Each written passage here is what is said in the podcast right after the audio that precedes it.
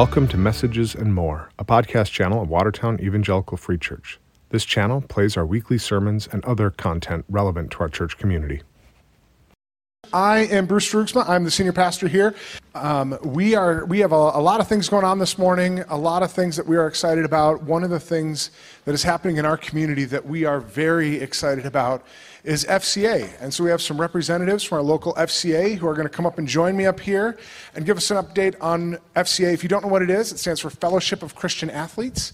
It meets here in Watertown, and I'm sure they're going to give a lot more better information. Um, so let's welcome FCA. Thank you. Thank you so much. Good morning. My name is Jen Otto, and um, I'm one of the adult leaders of our FCA chapter. We call it West Metro FCA.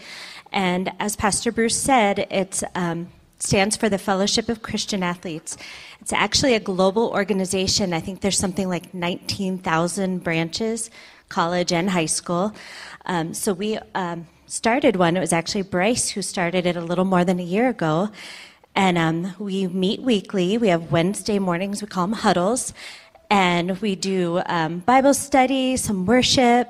Um, we just like to get together and learn about God. We um, have had up to 80 something kids so far that have come to at least one meeting. We average somewhere between 30 and 45 a week, which has been amazing. And now I'm going to pass it to Eleanor Rundell. She's going to share a little more. Hi, guys. As Jen said, I'm Eleanor. I'm a junior at Watertown-Mayer, and I love FCA. I'm part of the serve team along with Bryce. So every morning um, on Wednesdays, we meet from 7 to 7.45, and we would like to invite any high schoolers that you know to come on and join us. It's such a fun time, and we want everybody to be um, participating with us, learning more about Jesus. Awesome. As you guys heard, my name is Bryce, and I get to speak a little bit on FCA's mission and our goal. Our goal is to engage, equip, and empower all the students to grow in their own personal relationship with Jesus, but then go out and also make disciples of all nations. And we believe in um, the importance of a Christian community, and we believe FCA is a great tool for kids to come together and get to know each other and get to know some mentors and for me personally, that has impacted me a ton and been a big part of FCA has been getting to know some other kids around my school or in the area that I can take this walk along with and then get to know them better. And I've seen our sports teams kind of change. That's been my personal experience. And I just want to thank you guys and all the four other or three other churches that have helped us provide a place to meet and breakfast. So thank you guys and thank you for your church leaders. And Eleanor is going to share her personal experience with FCA. Okay, so FCA has impacted my life in so many ways, but I would say the main number one thing is lifelong friendships. Being around a faith community is one of the best things I have ever experienced on Wednesday mornings. FCA has been an open door to myself and other students to follow God. FCA has taught me about the Bible, who God is, and so much more, thanks to people like Jen and our other leaders at FCA. So, we thank you for opening your doors. We thank you for providing breakfast monthly. It has blown our minds the way God has um, allowed so many churches to contribute and bless us. We covet your prayers. We want to continue to be a place where students come, and we've even just had some kids recently give their lives to Christ. Some of our students don't have never been to church or don't really participate. So to be able to present the gospel weekly is a blessing.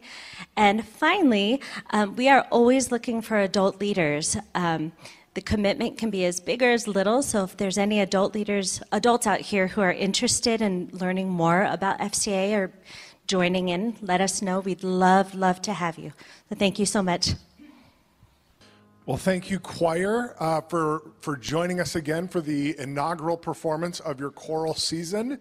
Uh, we've missed you. Mary Jo, thank you for playing piano. Welcome back. And Joelle, thank you for stepping in and directing. I don't know where she went, uh, Joelle, wherever you are. Thank you. Um, I am excited to welcome up this morning Zack Skoglund from Camp Shamineau is going to share with us from God's Word.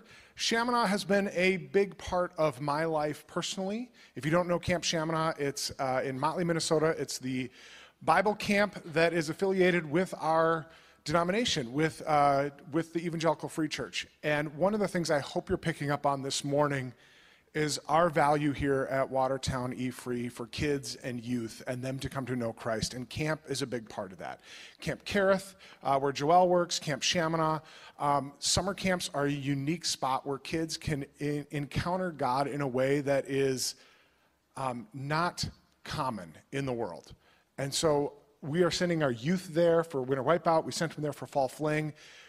So we are excited. Zack, personally, I'm excited to hear Zack speak. I've known Zack for a long time. Um, I'm not going to say how long because that will expose how old I am and how old Zack isn't. Um, so, but uh, I'm excited to hear him him uh, give God's word. So, Zack, why don't you come on up and share with us this morning? Thank you so much, Bruce. This is a really exciting one for me for a lot of reasons. Um, it took me all of about three and a half seconds after pulling into the parking lot to be reminded of the relationship that you guys as a church have had for so long with Camp Shamineau and seeing people that, oh man, this person goes here. I, I forgot they went here. Uh, it's exciting. It's exciting for me uh, as uh, uh, uh Pastor Bruce was a, a, mentor to me when I was in my college years, especially um, letting me work with students and things like that. Uh, and, and ultimately, I get to share about Camp Shamineau, and I love, love, love that. I, am going to give a, just a quick update at the start before we hop into God's Word today, just so you get a little snapshot of what things have been going on. God has been blowing off the doors of camp. And admittedly, we're just trying to keep up. Uh, we had in 2022, we had a record breaking summer. We had a ton of kids come up, and we weren't quite sure, with that being the first summer that uh, was post COVID and no regulations, what that was going to look like. And we had to figure out some really creative things in terms of how to house them. And we had almost uh, 4,900 campers come up.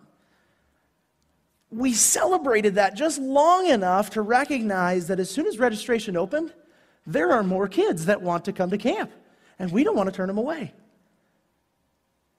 We uh, uh, kicked into go mode for trying to get some cabins together, uh, changing some areas that were storage or changing some areas that weren't previously cabins to be conducive to cabins. And most importantly, recruiting staff. Because if we have kids all over the state of Minnesota come up and we can't clearly articulate the gospel to them, we can't live it out with them, we can't give them multiple opportunities to respond, then we've missed the mark. I don't know if you own a business right now or you're in charge of hiring for anything, but this isn't maybe the most favorable or favorable time to be hiring people. It seems like everybody's hiring. Going into this past summer, we had more staff sign up to come and work to give their summer. And I would love to tell you it's because we pay them so incredibly much, right? That their 401ks really, really look good at the end of summer. But that's not what it is. Uh, we had over 320 high schoolers and collegiate staff say, I want to come and serve this summer. And we needed every single one of them because when all was said and done, we had over 5,000, in fact, over 5,100 kids across the state of Minnesota came to camp this past summer. That's a ton. And, and we're not a, an organization that uh, are, are numbers, but if we don't chart it, if we don't track it, it's really hard to celebrate when God really does something that we view as miraculous. We know of at least 400 kids that made first time commitments to follow Jesus this past summer. 400! Yeah, let's clap for that. I get excited. I get excited. Uh, uh, again, we celebrated that just long enough to have our largest fall fling season ever. We had over 3,000 students up over the past six weekends. God's really doing some great stuff. Uh, we're doing some building projects to try to uh, work through that and prepare for that and eliminate any sort of pinch points. We just broke ground on a new dining hall, which is like the biggest project we've ever undertaken. It's terrifying, terrifying. But God has provided every step of the way in the past for more and more kids to come up and have an opportunity to learn about Jesus to be loved by their counselors. And so we're trusting that God's going to take care of that. Uh, I'll be out in the foyer afterwards. If you want to hear more camp updates, I can literally talk till I'm blue in the face. I love camp. That's where I met Jesus. That's where I met my wife. That's where a lot of my discipleship took place. I like talking about it. And so let's chat. This morning, however, we're going to be looking at a hard question. Um, camp is celebrating some things, and, and where we're looking this morning isn't maybe going to feel like celebration, but I think it's a very, very important uh, piece of, of, Scripture. Um, would you allow me to, to pray? And then we're going to hop into John chapter 6. Heavenly Father, we praise you this morning. Um, Lord, thank you for the opportunity uh, to again celebrate with FCA, celebrate with camp. And Lord, as we open your word, would you teach us? Would you give us eyes to see what was going on in these moments? Be with us today. In Jesus' name, amen. Uh, as you're turning to John chapter 6, uh, I want to pose a question to you.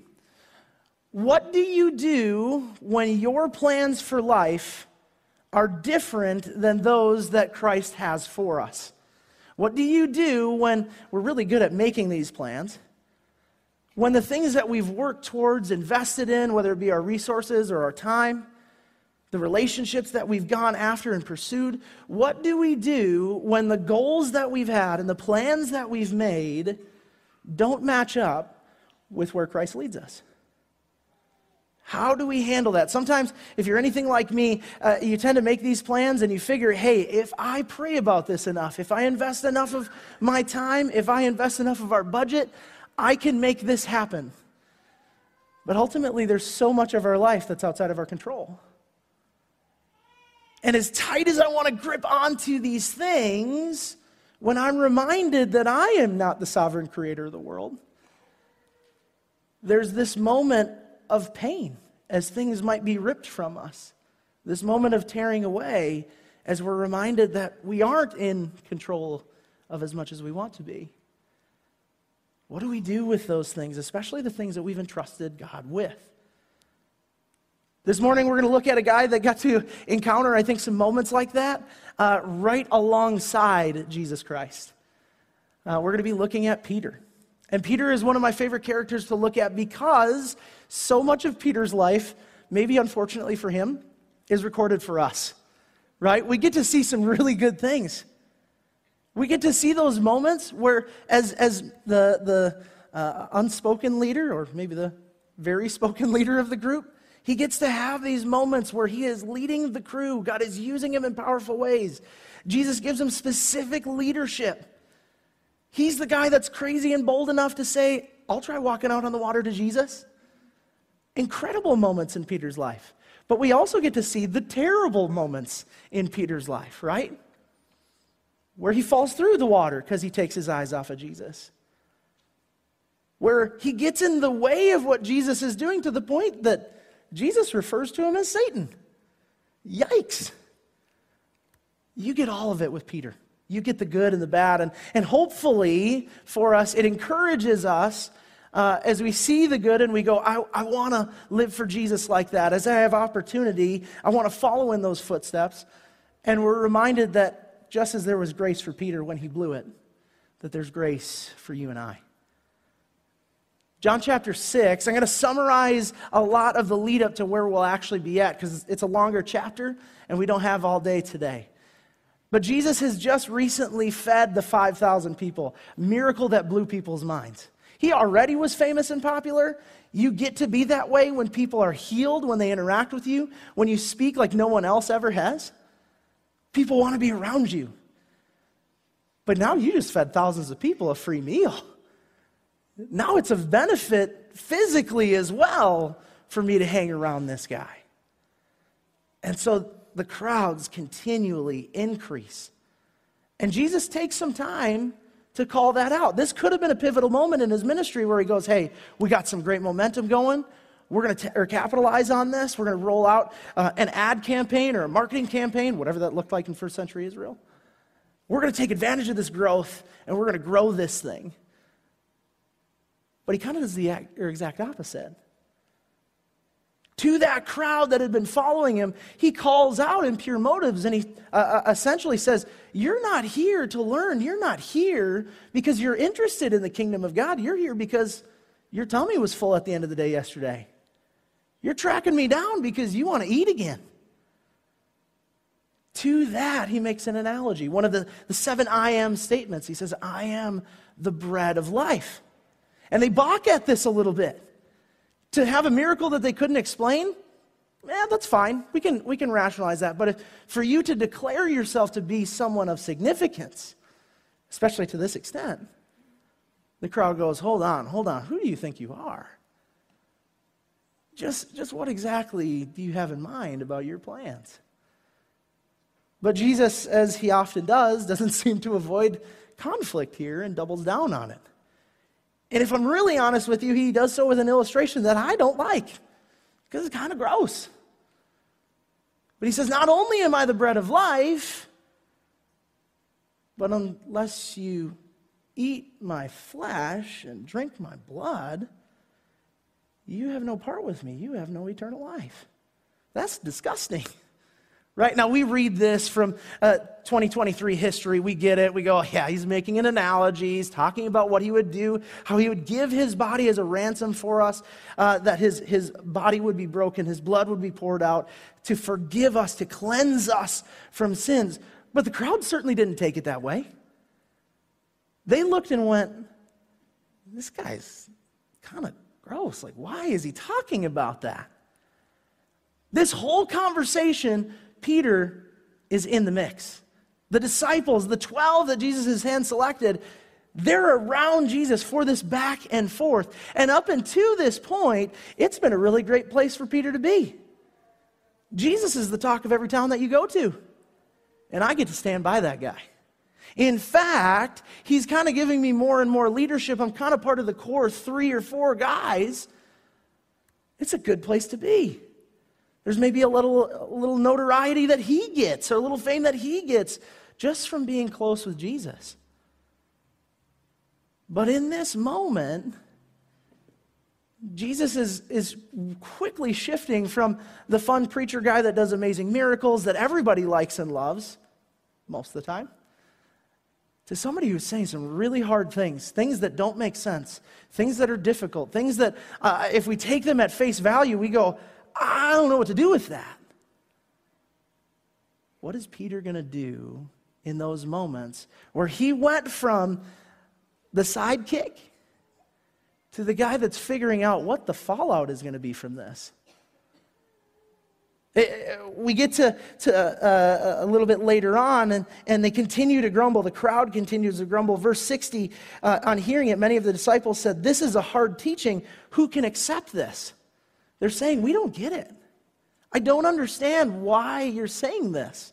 That's really gross. Do you actually want us to like carve you up like a Thanksgiving turkey? What's going on here? They're not sure what to do. Again, Jesus doesn't immediately answer their questions. In fact, he calls them out further and says, If this offends you, man, there's some other things that are going to blow your mind. But eventually, the crowd hits this point in verse 66 that maybe is one of the saddest moments in Jesus' ministry. Verse 66 From this time, many of his disciples turned back and no longer followed him. They hit a point where they said, That's it. I can't endorse this guy. If these are the things that he is saying, I can't get behind it. But did you notice what part of the crowd specifically was leaving him behind? It wasn't the people that were just randomly there.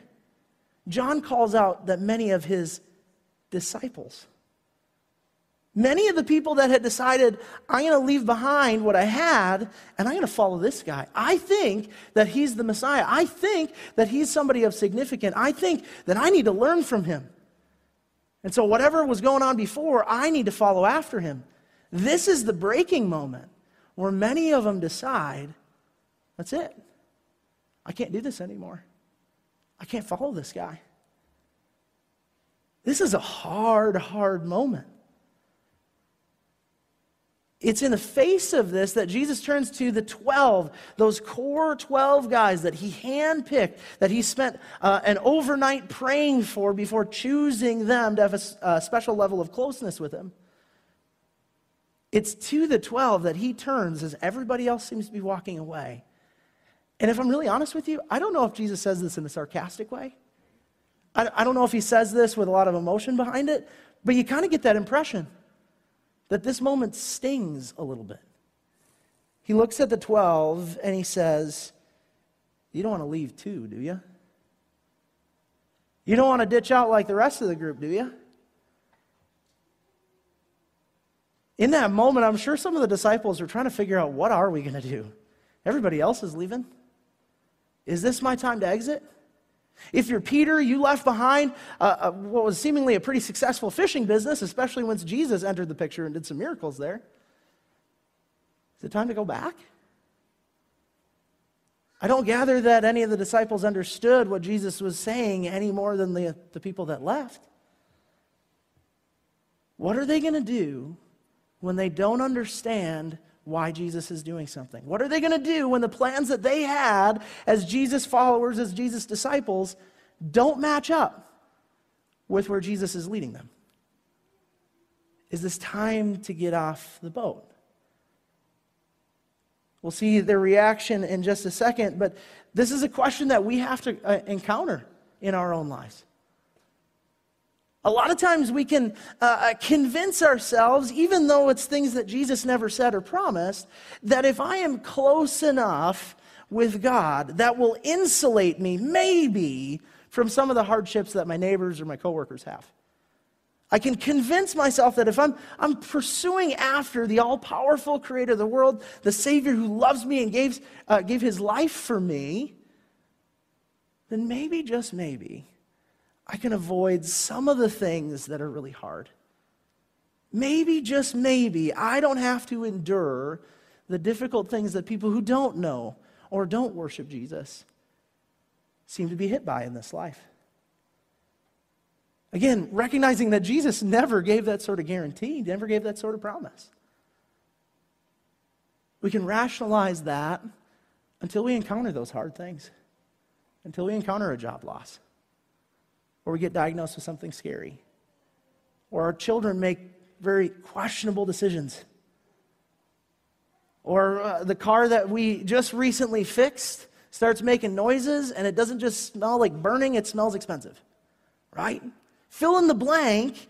We can uh, try to convince ourselves if I am close with Jesus, then maybe that will protect me from the fact that difficult things happen in this life. And we're reminded in the pain of those moments that that's not simply true. God blessed uh, my wife and I. Uh, so we live up at camp now. We worked at camp back in the day, and then I was a, a, pastor in various capacities in Zimmerman for about a decade, and we just recently moved back up in the summer. God's blessed us with three little girls. I am learning how to be a dad of daughters. I love it, but I'm not very good at it. But our first two, man, their introduction into the world, if there's such thing as like a simple arrival of a baby, we had it. We prayed a ton for them, and God blessed them with good health. God bless uh, us with smooth deliveries and, and great moments to celebrate with family. But then we had our third. And things were really, really smooth for a while, and we were sitting there going, man, I guess if this is how things go, maybe we should just have like 15 kids, right? No, not really. That would have destroyed us. But uh, we were sitting there going, wow, this is so simple. This is great. Until we showed up for our 24 week appointment. And my wife, who had previously been measuring normally, they said, Doctor quite literally said, You're ready to pop. Okay, thanks, thanks, Doc. Uh, what do you mean by that? She had gone in the course of a couple weeks from measuring normally to measuring at 38 weeks. And so we started doing all sorts of ultrasounds and things like that, and we discovered several things about our little Laney, our little Laney girl. First, we were told that uh, she has trisomy 21 or Down syndrome. And we went, okay, tell us more what that means. But we got to learn about, or something about what life for our little girl was going to be like that day. And admittedly, we kind of celebrated it. But then they started saying, but there's a lot of other things going on, and we need to figure those out first. As they did an ultrasound and looked at her chest, normally, you know, your organs are just kind of around here, right? Uh, roughly held in place. And there was this void right here. And up in the, the corner pocket, so to speak, she had lung, heart, lung beating really rapidly as there was fluid inside of her that was expanding. And they started talking to us as our head is spinning about, okay, so here are our options. We can try to deliver at 24 weeks. We don't want to do that. Uh, we can try to put a stent in there and drain things out, but that's really high risk for both uh, mama and for baby. We can try that. And, and I'm sitting there in, the, in the, the room going, Lord, this isn't what I had planned. This was supposed to be smooth. This was supposed to be just like my older two girls. What's going on here? And I can see the look on my face that she's, or the look on my wife's face that she's feeling the same way. God, what are you doing? This was supposed to go a certain way. Why isn't it? That's that moment that Peter was sitting in. What am I going to do now that God is doing something different than what I had planned? Thankfully, Peter, this is one of those moments in Peter's life where we can go, You nailed it. You got it, man. Because here's, here's Peter's response when Jesus looks at him and says, You don't want to leave too, do you? Maybe the 12 look at each other and go, Who wants to handle this question? Peter, we uh, typically believe, was the oldest. He's kind of the natural leader of the group. He speaks up, maybe after a couple elbow jabs, I don't know. And he says this Lord, to whom shall we go? You have the words of eternal life. We have come to believe and to know that you are the Holy One of God. Amazing response. Amazing response by Peter. Where else would we go? I've come to figure out who you are. I know enough that I don't want to be anywhere else.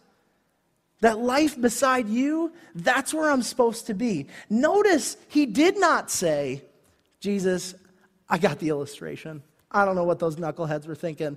Clearly, you weren't talking about cannibalism. I can't believe they went down the road there. He didn't get it either. But that didn't seem to, to be the deciding factor for Peter. Even if he didn't understand what Jesus is doing or why he spoke in a certain way, why, in this case, he's turning crowds away from him. That wasn't the most important factor. He had come to know that Jesus is the Christ. And so, no matter what he does or no matter what he says, I want to be by this guy. No one else has the words of eternal life. We have come to believe and know that you are the Holy One of God. This is a beautiful example of what trust looks like. Peter could have backed up. He could have put some distance, so to speak, between him and Jesus, or simply let other guys in the crew try to handle some of these discussions. But instead, in a moment of confusion, in a moment of difficulty, of maybe some embarrassment as a group of why did this happen, Peter steps forward. He says, I, I don't know exactly why, why that took place, but I'm sticking with you. I'm not going anywhere else. For Jen and I, our story of our little girl is a, is a happy ending. Okay? After we were told that there were some pretty desperate things that they were looking at, we prayed like crazy. And we got on the phone immediately to our church to the staff that we worked with, to anybody that we were generally close with that were believers, and said, I need you to pray right now because we don't want to have to make the decisions that they're asking us to think through. We're going to do everything that we can to keep her well, to keep mama well. But there's some scary, scary options that are there, and I don't like any of them. And we prayed and we prayed and we prayed.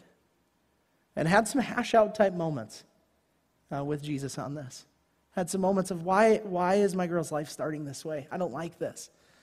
I'm sure there was some hash out type moments with Peter as well afterwards with Jesus around the dinner table as they're walking on the road. Why did you say that? Why was that the plan? We got to see God do something incredible. From the moment that we noticed that there was a buildup of fluid and they told us that more is coming, this is going to continue to be a problem. We'll have to make some decisions on how to get rid of it like that. We had so many ultrasounds, it's unreal, okay?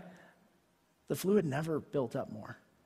It stayed where it's at, and then this crazy thing happened about three weeks later where the doctor went, Well, maybe it's going down.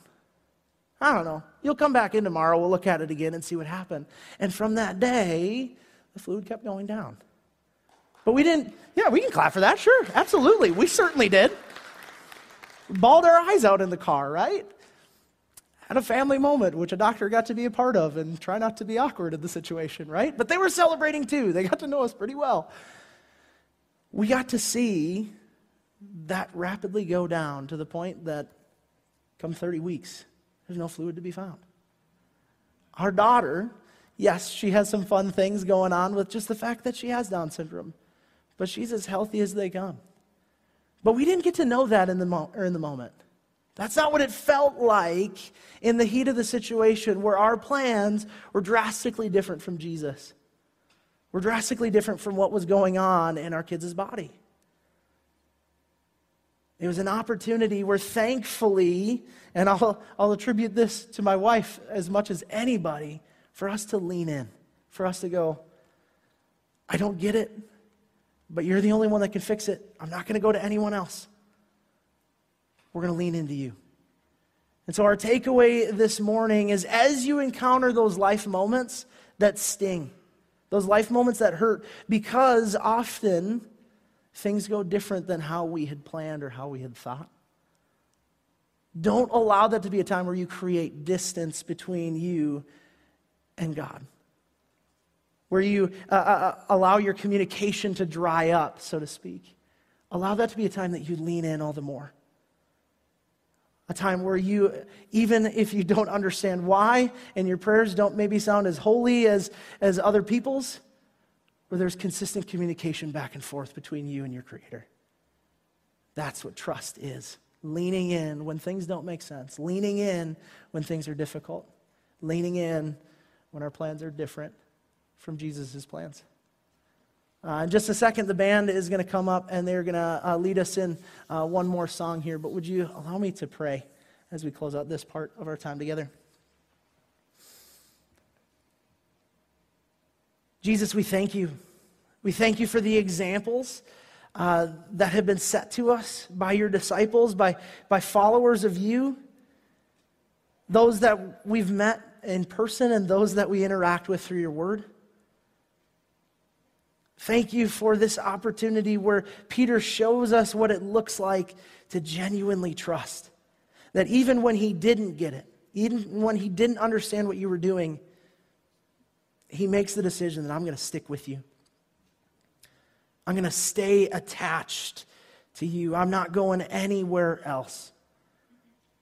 Lord, whether we're in one of those types of moments where things uh, feel intense, where things feel scary, where we have questions or confusions about what you're doing in our life, or whether we may have those down the road, Lord, would you help us to recognize that you are beside us in it and that there's no greater place to be, even when we don't have all the answers, even when we don't get the replies that we're looking for.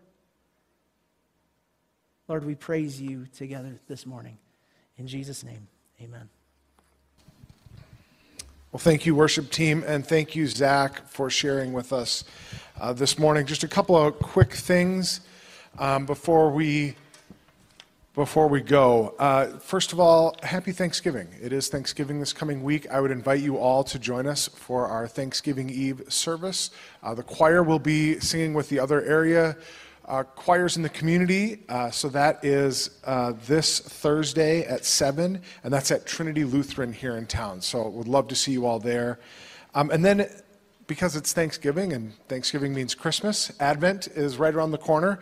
If you are available to help on Saturday, uh, next Saturday at 9 a.m., uh, decorating here at the church so that we can uh, prepare our church facility for the Advent season.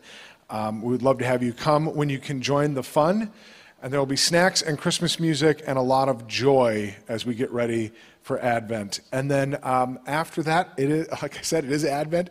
Sunday is our first Sunday of Advent. So I know with the weather outside, it doesn't feel like Christmas is right around the corner, um, but it is. And so we're going to be doing a new series called Now, Not Yet, looking at this idea of how God spoke throughout time preparing the world for the coming Messiah, how they saw the Messiah arrive, and how we can respond now, uh, today, is where that series is going. So I'd love to have you join us for that as we prepare our hearts for the Christmas season. I thought it would be appropriate uh, as a benediction to just reread Peter's response this morning to Jesus. So, from John chapter 6, and, and let this. Um, let this resonate with you as you leave. Simon Peter answered him, Lord, to whom shall we go? You have the words of eternal life. We have come to believe and to know that you are the Holy One of God. And that is our claim this morning as well. So thank you for joining us this week. Have a great week. Thank you for listening to Messages and More, a ministry of Watertown Evangelical Free Church. To find out more, visit us online at wevfree.org.